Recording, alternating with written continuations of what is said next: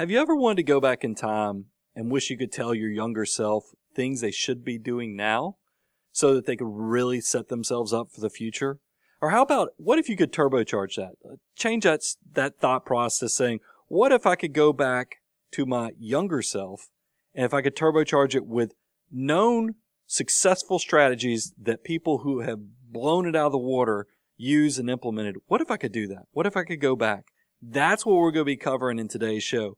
I wish I knew then what I know now about building wealth. Stay tuned to the Money Guy Show. It's Brian Preston, the money guy, restoring order to your financial chaos, retirement, investing, taxes. You've got financial questions, he's got financial answers. It's Brian Preston, the money guy. Bo, before we jump into the today's show, I, I feel like we need to double back to the whole health savings accounts thing because you guys, I got on blast from a few um, of our podcast listeners because, of course, you guys are smarter than than us. Smarter than the average bear, for sure. I mean, because without a doubt, I think we gave a ton of meat with the health savings account podcast. But then you guys said, Brian, but wait, there's more. there's one key thing that you failed to share with the Money Guy family. And I, I, th- I felt like it was such a good point that I would come back because this is a planning strategy. Now, I went out there and I did some Google research. We all know how powerful Google research is. But I was like, is that, is that true? Does that work? And from all accounts, I mean, who knows? Maybe they'll change this rule in a few years. But right now, as of end of August, this is true health savings accounts, if you decide to go the strategy that I talked about at the end of the episode, where I am actually not going to be reimbursing myself for my medical expenses, meaning that I'm going to fully fund my family contribution to the health savings account, and I'm going to take advantage of that hopeful compounding growth of the portfolio by investing it into a low cost portfolio. So you think, well, Brian, you're doing that because you're hoping once you get to 65, you can pull out what you don't need for medical purposes. You can use that money for retirement. Well, some of our listeners, as well as other financial advisors who listen to the show, said, Brian, what if you could let that money grow for 20 years? Let that compounding interest where that army of dollar bills is working for you, but then you've been keeping track for your expense of your medical expenses for the last 20 years that were not reimbursed that you were just paying for out of your own personal cash flow. How powerful would it be if you go then get reimbursed after those assets have had a chance to grow? I went and looked it up.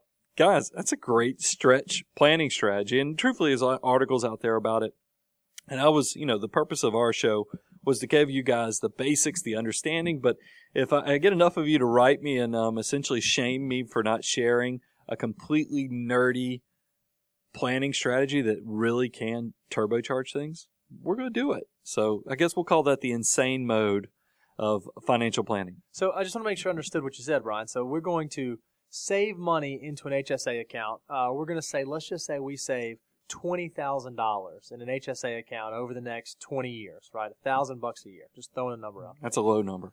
And then let's say that that 20 grows and grows and grows and it's worth $40,000, you know, years out in the future.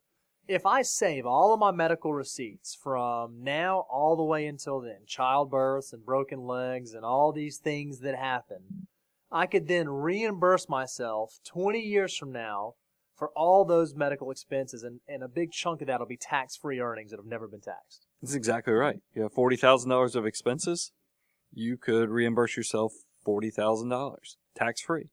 I mean, it's pretty incredible. Or you could think about this way. You have $20,000 of expenses. Your account's now worth 40. You could pull the 20 out to reimburse yourself and that original principal that you put in there is still in there. You essentially just paid all those medical expenses tax free with the gains. That's beautiful. So pretty incredible stuff figured we'd share. I know it's a sidebar. This is not a podcast on the health savings account. Go check that out in our archives. Go to moneyguy.com. If you want to go listen to our archives all the way back to 2006, all we ask of you, if you want payment or you're wondering what does a premium section cost, there's no premium section. We just need your email address so we know who you are, keep in contact with you. It's all free. So go out there and check it out, moneyguy.com. You'll also see on our contact page, you'll see a map of the United States, show you all the states that we actually work with clients currently. If you'd love to take the relationship to the next level, because we do work with clients, love to meet more of you out there, reach out to us, moneyguy.com. So, okay, let's jump into I wish I knew then what I know now about building wealth. So, Brian, your intro was dynamite. You know, the first just immediate thought that came to my head when you were saying it is you were talking about Marty McFly. That that's what I heard. Now, now don't get into it because you and I. We, here's the thing: you guys don't know. We have a whiteboard in the office, guys, where we write potential show topics, and there is one that Bo has had written on the board, and I think it ties back to because we just had the anniversary of the Back to the Future. I mean, I, I think it was three weeks ago, but it could have been a year and a half ago. But whenever that date was, we wrote it up on the board that we are going to do a podcast. Well, then we had one of our podcast clients who I had a meeting with, he actually said, you got to read this article. And it tied back into the whole back to the future and financial plan. We will be doing a show on that. But I will tell you, I think that that just reading that article before I did this show probably made it into the intro. But we're not going to give too much because that's another topic. So let's not get into that too much of a sidebar on that. But great point.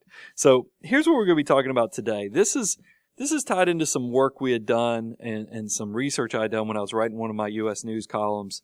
And I, I, I was thinking about things. I was like, gosh, you know, so much of my life, and I know this is the same way for all you listeners as well as our clients, that we, as we get older, there, there is something about the passage of time, making mistakes and learning from those mistakes or, or seeing our clients who've made mistakes then, but then, you know, got up, picked up themselves, dust themselves off, and now became extremely successful. What did they learn? And are there any tricks of the trade that you could then replicate without making those mistakes? Because think of how limiting it is if you have to only learn from mistakes you make. I mean, first of all, human nature is we don't like to. Right. We, we kind of, you, you, you touch the stove, yeah, you learn, but who wants to go learn not to touch the stove by burning themselves first? So what if I could just tell you, hey, that's going to be hot, going to hurt you you don't have to go physically burn yourself to know this. That would be more valuable than forcing you to learn only through mistakes you've made. And I think there's some power if you can leverage off the knowledge. So we wanted to put together a resource. So what we have is five big tips that I think you're going to see a lot of value in on things that if somebody was wealthy in the future or an older person, they would want you to know now. And these are things I can tell you in two decades of helping people manage money and make great decisions. This is universal. So you're not too old, you're not too young, you don't make too much money, you're not too poor. This is the perfect type of universal advice that's going to help you. And if you want to get turbocharged and just being motivated on how bad the average American is with making financial decisions, let me give you a taste of how bad, because so you can know where the bar is set, so you can go ahead and say, I'm going to be successful if I'm just covering the basics. Listen to this. According to GoBankingRates.com, 62% of Americans have less than $1,000 in savings. That's unbelievable. What's half? What is it? 50 I know the answer, obviously, but it's true. 50%. So it's 60. That means more than, we're getting close to two thirds, guys. Almost two thirds of the country don't, do not even have a $1,000 in savings. Who are these people? That is alarming. They're not listening to financial podcasts. That's who they're. They're not. They're. They. There's no way they're listening. If, they, if, if you find these people, these mythical people that don't have a thousand dollars, tell them about the Money Guy Show. Let's help these people out. We can save the world if we just have people, more people listening to this type of stuff. Here's another stat that'll scare you. It's close to half. The Federal Reserve Board reported that 47% of Americans would not be able to cover a $400 emergency without borrowing or selling something to cover the expense. Wow. So I, I doubled down. I said a thousand. 62%. You know, this is kind of like taking a standardized test when you were in school. You know, we keep pulling the numbers down. At a thousand, it's 62%. If we go down to 400, we've only trimmed off, you know, right at 15%, 15% of the people. Yeah. That's, that's, that's really kind of sad. So that means most people are riding around with probably enough to get them three tanks of gas. It's just, it's, it's scary. So the bar is so low. Let us go ahead and turbocharge you guys making the right decisions and, and making the world a better place. Because believe me, the more people have resources and can and fend for themselves on this stuff, I think it's better for all of us. I truly do believe that. So number one, deferred gratification and starting as young as possible are the foundation for empire building opportunities. That same podcast client who had shared with me um, about the the whole Back to the Future thing. Right. I thought it was one of the cool things when he became a client. I don't think he'd mind me sharing this because I'm not. It's not too personal and it's pretty. It's pretty good general advice. I always, when we have a preliminary info form that we send out to prospects, and I say, "What is your best and worst experience you've had financially? And I always thought his answer was a great one in the fact that he talked about he realized when he was in his 20s that if he would start saving for the future, how powerful that'd be. Yep. And it's kind of fun for him now if you fast forward over two decades, approaching three decades, that he- he's seen the fruit of that Yep. sacrifice. So, and that all ties back to deferred gratification. I could tell you one of the most important, the, I will say, I'll go ahead and I'll, I'll stretch it. The most important thing to being successful is understanding the concept of deferred gratification. I mean, there's so many things. Bo, you know, I mean, I see them around here all the time. I- I would love to have a Tesla. Yep. We talk Uh, about that. I I, mean, like I- almost weekly. I, I want a Tesla. I can I can practically taste owning a Tesla. But a Tesla doesn't make sense for me right now. I mean, and it's not even a financial thing. It is it is a financial in the fact that I don't think it's the appropriate thing at a six figure price right. for me to do it when I'm trying to buy a building, when I'm trying to do other things for the firm where we're investing, growing. It would feel good, but deferred gratification says it's not the right decision. And I think it, all the deferred gratification is another way of saying mm-hmm. pay yourself first.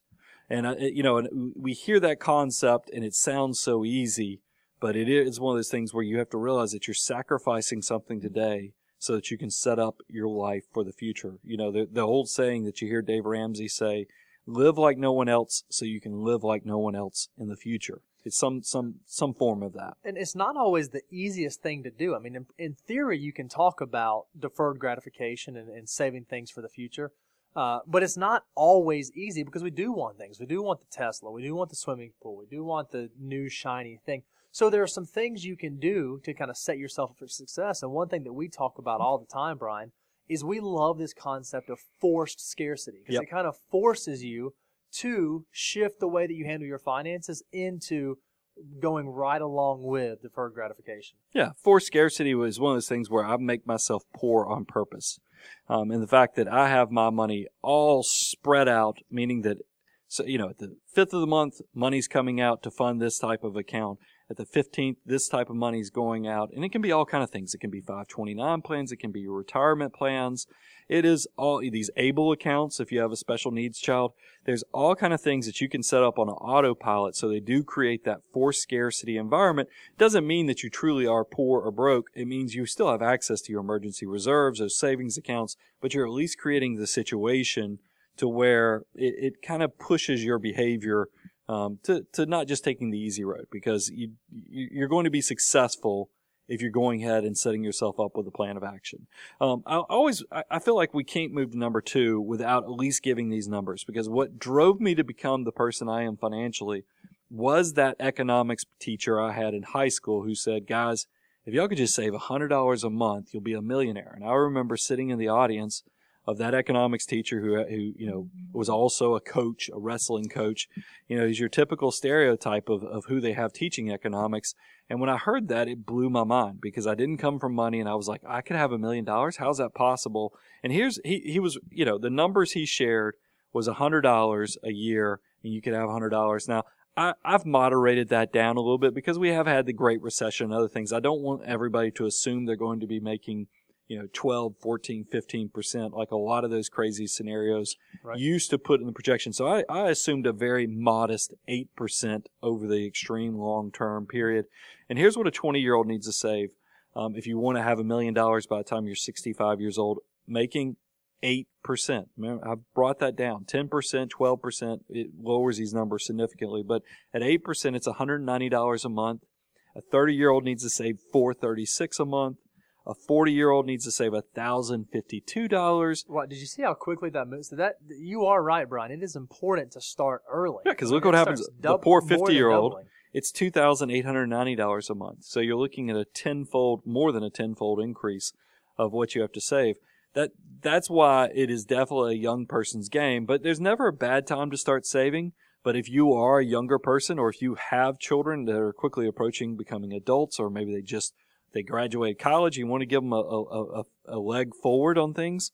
Make sure they understand how important it is to start saving. Take that free money from your employer. Start doing those Roth IRAs. That stuff is just priceless for your future. If you don't believe us, just anecdotally, we talk all the time, Brian, about how if you meet someone who's a little bit older, they say they always wish they would have started saving earlier. very rarely do we ever come across individuals who say the line, "Oh man, I, I wish I wouldn't have saved so much when I was young. I wish that I wouldn't have started as early as I did." You just don't hear people saying that. That's a fact. Number two, the biggest opportunities often appear in the darkest of moments. Bo, you say the saying, and, and I didn't put it in the piece, and it's not in the research, but there was a University of Georgia football player. He say everybody wants to be big, but nobody wants to lift the heavy weight. Well, I heard it first at the University. I think it's actually attributed to a, a, professional bodybuilder, Ronnie Coleman. I think he was the original source, and that that's exactly what he said. He had some expletives in there, yeah, some he, salty language. He said it a little bit more aggressively. But, it, but it is that. And I think Warren Buffett, you know, Warren even says it a little bit differently. He says when it's raining gold, I think this way, when it's raining gold, reach for a bucket, not a thimble. Yeah, and it, it all ties back because this is the key point that I highlighted was Warren Buffett has made billions with a B by understanding this simple concept that the biggest opportunities occur at the darkest moments. And that's why he did have the quote, fearful, be fearful when others are greedy and greedy when others are fearful it's quite simply trying to tell you to buy low and then sell high. And everybody knows that concept of buy low and sell high, but they have a hard time crossing that bridge of understanding that really what we're talking about here is understanding how human behavior occurs with our economic system and with trying to build wealth. The thing is, is that we all, it was not that long ago. I mean, it was a, it was a, we're getting close to a decade, which it seems like it was just a few months ago. It really doesn't seem that far back to have that we had the Great Recession. Yep. I can still internalize what it felt like to manage people's money in those dark, dark times. And and the thing is, is that I think a lot of people now are going, man, it seems like money's easy again, or to a degree, meaning that we've had some good years of performance, and and we kind of get away from what does it truly look like when the sky is falling outside, and that's what I mean. If you remember, Ford I mean, the, the Ford stock, mm-hmm. didn't it go below two? Yeah, I think it was down around two. I mean, it went share. down to two. I mean, a lot of the banks, I mean, it was kind of like Goldman Sachs when Warren Buffett bailed them and GE and some of the others out. I mean, he obviously had his bucket out. Oh, yeah. If you go and look at what Goldman Sachs, General Electric, and some of the others that took those Berkshire Hathaway loans back during the Great Recession, he had his bucket out and he was doing exactly the advice. And that's what I want to tell you guys. If you can think about this, from a strategic standpoint, if you have the ability to go and invest when things are scary, you're probably getting a great value proposition. And that's the other probably key part of this. Understand value, how value plays into anything you buy, whether it's real estate, whether it's stocks. That's why you need to understand price to earnings ratios. You need to understand what is the focus of your mutual fund or ETF. Or should I be doing index funds versus buying a managed fund. These are the type of things that you need to understand so that when those dark times come, you can understand what the value of those investments are. So, Brian, if I'm a young person, or even if I'm not a young person, even if I'm a middle aged person, are you saying that uh, when I start saving, should I just start putting a, all my savings into a savings account, waiting for the sky to fall before I start investing, or is there a better strategy? Well, it's it's there's opportunity cost. The the first thing I would tell you, if you're a young person starting out, by all means, you've got to have some cash reserves put up. You know, you want to have three to six months somehow locked up. Then you're obviously going to make sure you want to do your you prioritize your investments where you're maximizing your your company match and things like that. But I will tell you, there comes a point in your life if you're already doing the 15 to 20 percent that you should hopefully be saving for retirement. That's stuff that should be on autopilot. And we're talking about paying yourself first when you're creating that forced scarcity. I want 15 to 20 percent of your gross wages or gross income going towards the future. Now, if you're doing that and there's still some excess money out there, you have a choice. You can either pay down debt or you can build up cash or you can do both or you can invest more. Here, that's, that's the cool part of financial planning where you can reach those levels.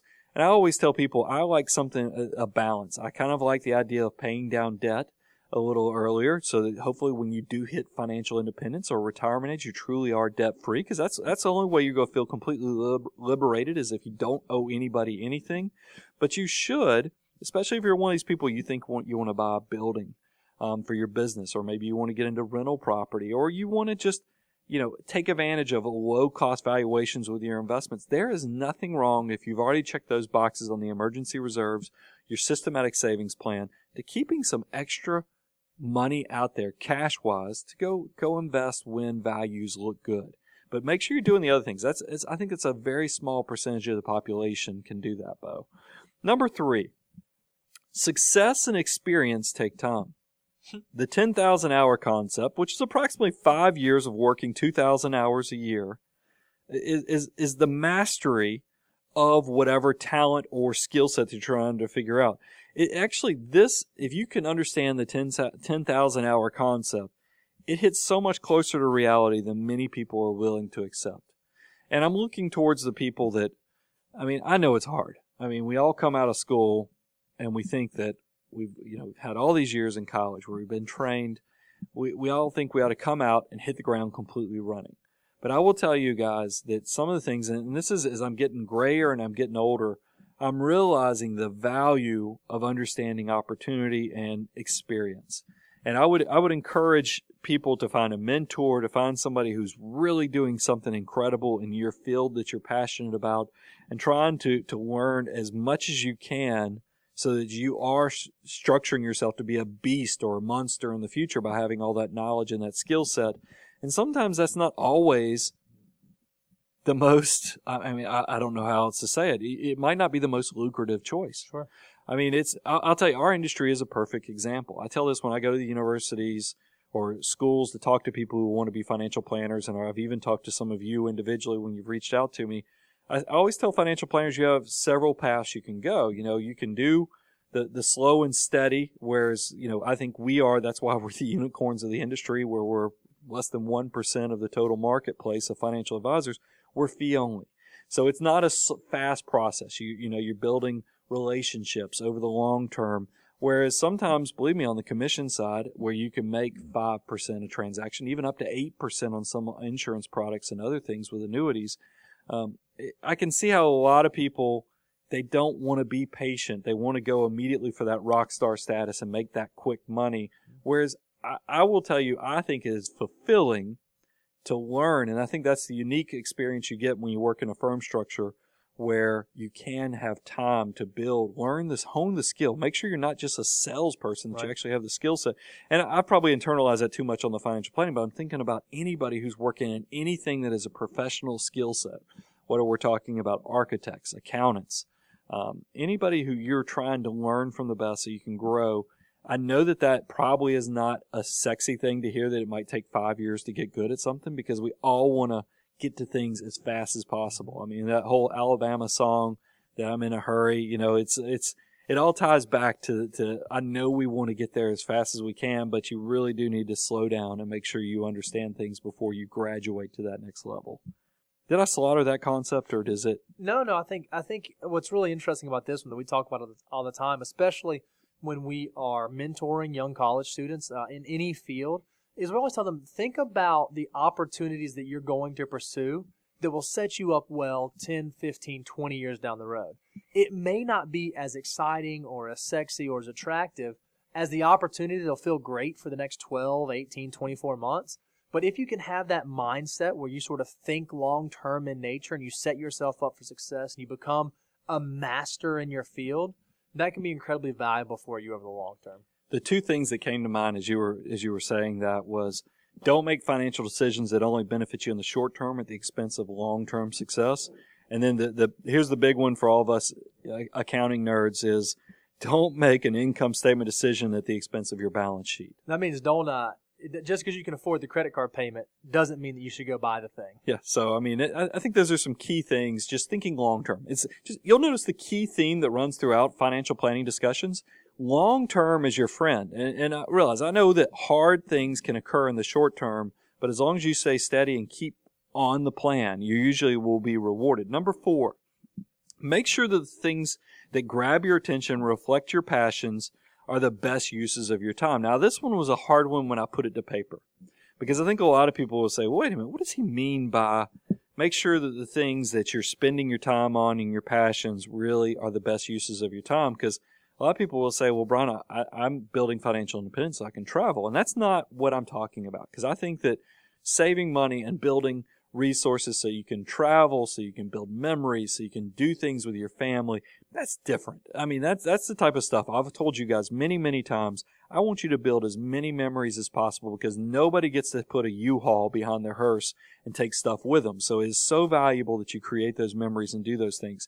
But I will tell you, I think that there is something that we have to be very aware of that you're not getting busy doing nothing. Um, there's so many times I see people, and I'm going to pick on something and probably offend some people. I hope I don't offend because I've done this myself. So, I mean, I'm kind of, it takes one to know one. Is the fact that I've spent way too much time in the past on fantasy football. Sure. Only to, I mean, yes, it was fun. I had some camaraderie with some friends, some good trash, healthy trash talking. But you look back, I couldn't tell you I can tell you who won last year's fantasy football, but maybe the year before that, have no idea. And I just wonder, could I have used that for something more positive? Um, you know, it's it's it's also it, you could apply this to all kind of things. Politics. Sure. You know, how often do we all get caught up in worried about like this crazy presidential election that's going on? Do we really have any control over that? I mean, you can go vote, but you really, at the end of the day, you don't have control over politics. So don't stress yourself out so much. So make sure you're focusing your time and your, your use of your time is so limited. Make sure that it's, it's just focused and efficient. And I think there's some really easy success, uh, success stories to pull out. I think, Brian, you shared, you were watching a documentary or something. Wasn't it Bill Gates who used to have access to a computer lab really early on in Oh, yeah. life? Oh, for sure. And uh, and he recognized he had an affinity for that sort of thing, and so that's kind of the hobby, the pastime that he sort of became an expert in. And look at what that did for him. I, Yeah. I think the same is true for Steve uh, Wozniak, right? Wasn't that kind of the same type of thing that he was doing? Yeah, and the thing you referenced, I mean, because we'd be crazy talk as we went past the, the 10,000 hour concept and we didn't even throw out Malcolm Gladwell's name. I mean, that is his thing from Outsiders. And that's, that's the case study he reflects is the whole Bill Gates thing, having access at his private school. How unique was it to live at a, in a part of the country, be of the age, and have access to a, a, mainframe computer when he was in the seventh grade? Most people don't have that opportunity. Uh, Outliers. I said outsiders. I think uh, that is a book, but it's a very you know why? You know, you know what's funny? Is your daughter this, reading that This at is the full circle thing. I think Bill Gates was in the seventh grade when he had access to that computer, and that's outliers. right? My daughter just started the seventh grade, and then I was in English class. Oh, You know, we had open house where we go and we toured their did their their whole class schedule on ten minute increments so we Uh-huh. could meet the teachers. And she let everybody know that there was two books. It was Call of the Wild and Outsiders, and I immediately screamed out. Pony Boy. I love Pony Boy. And my wife immediately slapped me, you know, slapped my leg because I think I embarrassed her. But it is so funny how there is a kind of a Seinfeld full circle thing where Bill Gates seventh grade, my daughter's in the seventh grade, and Pony Boy and Outsiders. I mean, it all kind of works It's together. like it was all meant to be. So number five, don't get in such a hurry that you don't enjoy each stage of stage of your personal and professional life. Now, Bo, I pick on you about this. one. Yeah, we had this talk. Because Bo is, if y'all don't know, just from listening to the show, Bo has done. He's an incredibly talented guy, and he's he's he's he's kind of my padre, my right hand guy. We've really done some incredible things in this decade that we've been working together. But I do pick on Bo because I'm I'm I'm old enough that I'm now reaching the age where I smell the roses a little bit more. I, I, I've shared with you guys if you've been listening to the podcast. Once I broke forty, I don't cry. I don't want you to think I'm riding around and I'm like on the the the Bachelor in Paradise where I'm Ashley I who breaks into tears at any point in time. It's not like that whatsoever for me, but I do have those chill bump moments much more frequently where I realize my own mortality and I think about where I've been, what I've done, and, and, and then what's really important to me in life. And I've tried to share that wisdom with you, Bo, because I see you, you remind me so much of myself that you're driven, driven, driven. You know, we have these goals, goals, goals. And, and I, I want you, because I look back on my life and some of those brokest times when I was in my early 20s and then the times in the late 20s where I started the company, and, you know, you're still just wondering, where do you fit in this world? How am I going to pay for all this? How am I going to make this all happen? Those are some of the most fulfilling and rewarding memories to kind of look back in that longing gaze to, to the steps that took to get us here. And I'm trying to always remind you, and I know a lot of you listeners are probably having those same thoughts because I've often shared one of my favorite moments was one of my childhood friends. Um, he's still one of my close friends. Unfortunately, now that I've moved to Tennessee, I don't get to see him as much, but his father owned a metal fabrication um, company. And I think, you know, I think he would share the story that, because I've, I've heard it a few times. He was a $7 an hour welder, started his company, um, and then it became extremely successful. And whenever I used to ask him about his journey, because he didn't look like your traditional businessman, you know, with because he loved Harley motorcycles, you know, you know, just a great, great guy, biggest heart, do anything he can for you, but he didn't look like your traditional wearing a coat and tie type business guy. But every time I talked to Harry about his business, you could see that gaze, you know, is kind of that look in his eyes, that glimmer in his eyes of reminiscing the journey. And that's really the fulfillment, I think, that comes from a, a life that is well done is when you take that road less traveled, when you can understand where you are in each step of your life and, and truly enjoying it. And I, I, don't know, that's probably crazy. A lot of people who are have their calculators out and looking with notepad in hand going, where's the theory? Where's the financial concept he's going to teach me? You're like, that's gobbledygook. There is something to some of that soft stuff that we try to throw into the show too, because I want you guys to understand that I, I think, you know, I also, not to get too sentimental, had my 18th wedding anniversary this week. And um, I look back and I'm like, how have I been married 18 years? I mean, I feel like I've been married a year and a half. I mean, it, it, Bo, you've been married now over three years, and I mean, it seems like you got married two weeks ago. Over four years now. Four years? Over four years. Good now. God! I mean, it, time just gets away, and that's why I tell you. Why don't you Why don't you go ahead and share with our listeners the romantic thing that you wrote on your anniversary card to your wife? Because I just thought it was so sweet that that they should know. I wrote some nice stuff too, but I did write. Our, our marriage is officially old enough to smoke. I don't think it, that's probably too much. I shouldn't have shared that because people were like, God, poor wife. You know, remember we did go on an anniversary trip. That's why we did the all inclusive thing. So there is some romanticism out there. It's not all dead, but it's, um, yeah, I tried to have a sense of humor about the whole thing because I don't know. I'll leave it at that. But, um, hopefully you guys got enough out of the show because I do think that there is something to like I said, not making the mistake yourself. If you can leverage other people's mistakes or other people's experience, that's probably the better way of putting it. You can set yourself up for tremendous levels of success. And that's what I want to do on this show. You know, we, we try to jump all over the place, whether it's talking about travel with all inclusive, whether it's talking about if you have a special needs child, we put something out there, as well as health savings accounts. I mean, we try to go really deep sometimes, but then we also try to have fun with concepts because we want you to be thinking about your financial life in a completely all encompassing 360 degree way of doing things. And we try to have fun doing it. And I, I, couldn't think of a better way to connect with all of you guys than doing this podcast. And, you know, it's funny, we were, um, Bo and I were out somewhere and um, somebody asked us what we did and we shared the podcast and we, they, and we, Bo somehow it came up that we started this thing in 2006.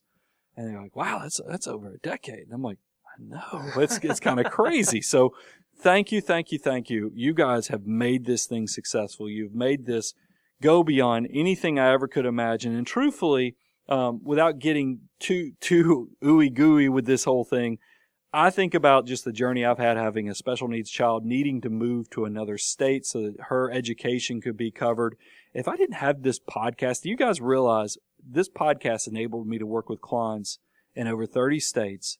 Um, that enabled me to actually move to another state so I could take care of my, my daughter's medical issues. I mean, uh, maybe it's the Presbyterian in me, but it just makes me sentimental to know that this was all just like it's meant to be. I mean, it really is. And I just want to, th- I, I can't say thank you enough for you guys being there and supporting the show and helping us as we grow this thing. If you want to reach out to the show, you can write Bo directly at bo at moneyguy.com or you can write me directly. That's Brian, B-R-I-N at moneyguy.com. And um, I'll just leave it there, but just know that I am so grateful and thankful for every one of you guys that listen to us every other week for the 35 to 45 minutes that we do this show. Thanks so much. I'll talk to you in two weeks. The Money Guy podcast is hosted by Brian Preston and Brian Preston is a partner with Preston and Cleveland Wealth Management. Preston and Cleveland Wealth Management is a registered investment advisory firm regulated by the Securities and Exchange Commission in accordance and compliance with securities laws and regulations. Preston and Cleveland Wealth Management does not render or offer to render personalized investment or tax advice through the Money Guy podcast. The information provided is for informational purposes only and does not constitute financial, tax, investment, or legal advice.